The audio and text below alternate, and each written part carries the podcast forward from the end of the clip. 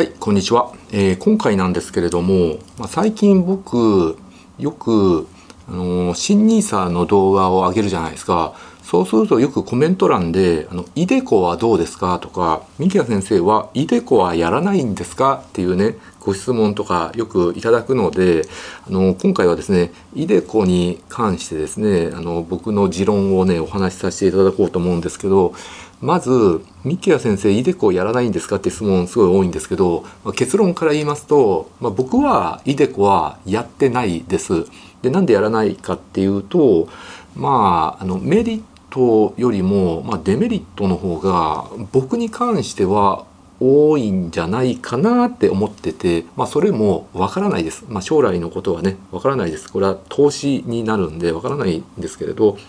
まあ、あんまり得しないんじゃないかなと。だけど、まあ、いろいろね、考えながらやっていかないといけないんで、まあ、めんどくさいなっていうのもあります。うん、どういうふうに、えーかけていって、どういうふうに、どのタイミングで、その一時金としてもらうか、あるいは年金としてもらうかっていうのがですね、予想がつかなくて、どうしたら得になるのかっていうのもですね、まあ、はっきりと分かりにくいから、まあ、だったらやらないでおこう。ってえいう考えでございます。えちなみにあの NISA はあのフル活用しています。NISA は僕にとってはね得なんです。まあ、普通に投資するのに比べてまあ非課税の枠っていうのがあるわけなので、まあこれは非課税の枠をですねあのフルで使った方が自分は得になると思って。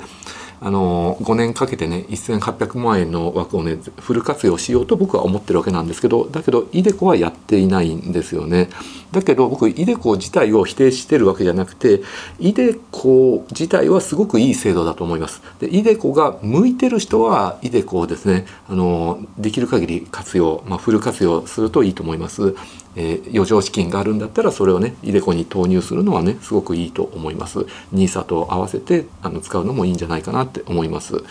でなんですけれど、まあ、イデコねなんでいい制度かっていうと、まあ、皆さんご存知だと思うんですけれどまず掛け金が全額、えー所得控除になりますよね、まあ、節税になりますよね。あと運用益も運用中は非課税な枠です。20.315%これが非課税になるんで、まあ、利益が再投資されて、えーまた成長していってどんどん膨らんでいくっていうこういうメリットがありますよね。あとは受取時受取方法は一時金で取る方法と年金でもらっていく方法があるんだけどまあ一時金の場合は、えー退職所得控除になりますよと。あと年金は、えー公的年金などのその控除が使えますよと。でちなみにその一時金と、えー年金をね併用することもできるわけですね、まあ、一時金である程度取ってあとは残りは年金でもらっていくっていうこともできるわけなんですけれどまあ結局ですね僕の場合その退職金っていうのがネックになるわけであってあの僕医療法人高須クリニック名古屋院の理事長をさせてもらっているわけですよ。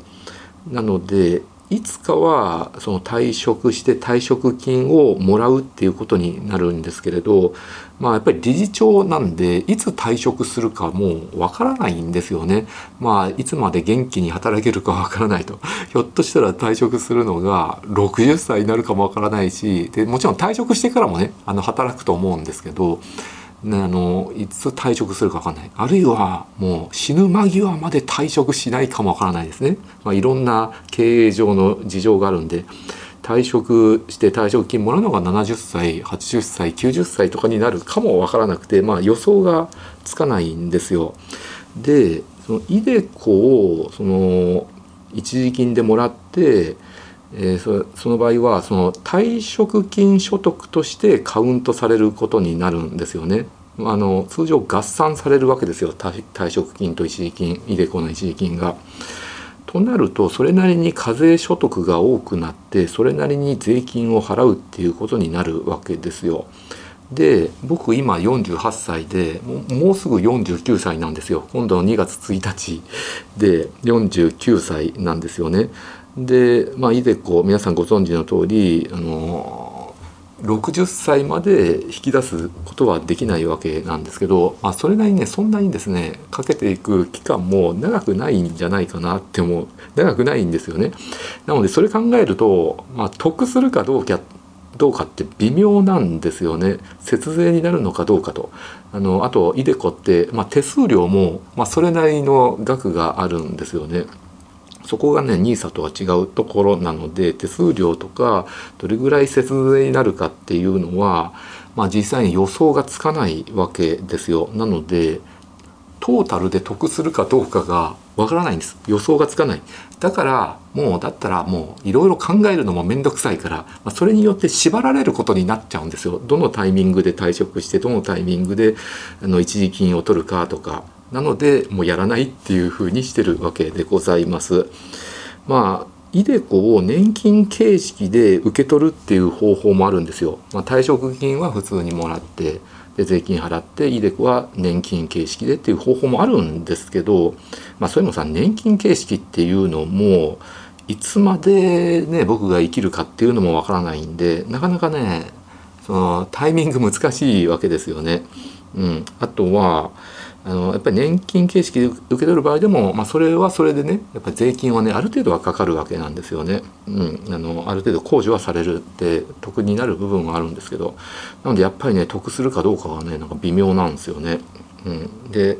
あとはね先にそのイデコあの一時金で受け取ってえー、5年以上空けて退職金を受け取るっていう方法があってそうすると退職所得控除が2回使えるんですよね。まあ合算されないんですよね。まあそうすると、まあ、節税になるん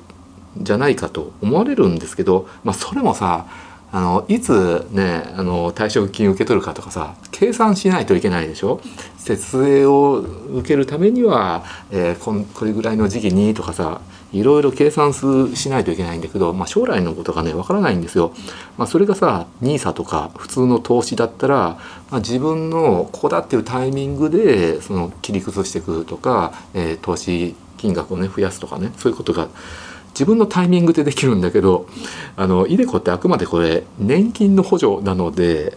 システムがですねその縛られてるんですよねだからやりにくいだからやらないっていうことでございます。まあ、あとは、まあ、まあ普通にね NISA とかと違って60歳まで引き出せないわけだから、まあ、仮にその途中であのかけてる人が死んじゃっても遺族がねあのその額を引き取れるっていうのもあるんですけどそれでやっぱりね計画が立てづらいっていうのがあります。ということで私はね iDeCo はやっておりません。えーまあ、僕の意見をね参考にしてください。だけど iDeCo 自体はねその向いてる人はやるとあの絶対得しますんであ絶対じゃないか。あの投資なので100%はありえないです。元本割れのリスクもありますんであの得する可能性がね極めて高いです。でどういう人がねやるといいかどういう人がやるとね得する可能性が高いかっていうとやっぱりねまず若い人ですよね、えー、20代とか30代の人は、まあ、60歳までの間ね、えー、何十年間もね、まあ、30年40年期間があるわけなのでそれだけですね、えー、投資した額がですね膨らんでいくっていう可能性が非常に高いわけですよね。まあ、インデックス投資にお金をかけるにしてもですね S&P500 にせよねオールカントリーにせよですねまあ15年から20年以上を、えー、投資するのであれば、まあ、歴史上過去の歴史を見ると、まあ、あの必ず得すると言われてるわけですので、まあ、投資期間が長ければ長いほど得する可能性が高いし得する額も大きくなるわけですね。あとはまあやっぱりね所得税払ってる人、えー、この人たちは節税になります、えー、だけどその所得税払っていない人、まあ、例えばその専業主婦であのほとんど働いていない人税金所得税払ってない人は、まあ、所得税控除のメリットはないので、まあ、そういう人はあのちょっと置いといていただいて、まあ、所得税払ってる、まあ、会社員の方とかはいいと思いますね。あとねあの自営業者の方、えーまあ、得する可能性高いですよね。うん、というのは自営業者の方は厚生年金入っていないわけなのででそのかける金額の枠も大きいわけですね。月に6万8千円までかけることができるわけです。その分所得税をね控除あのしてもらえるわけですので、まあ、ただまあ自営業者の方はその国民年金基金っていうあの選択肢もあるわけなので国民年金基金の方がですねやっぱ安全性は高いわけですよね。年金額がもう確定しているわけなので、まあ、イデコとはあのちょっと違うんですけれどまあ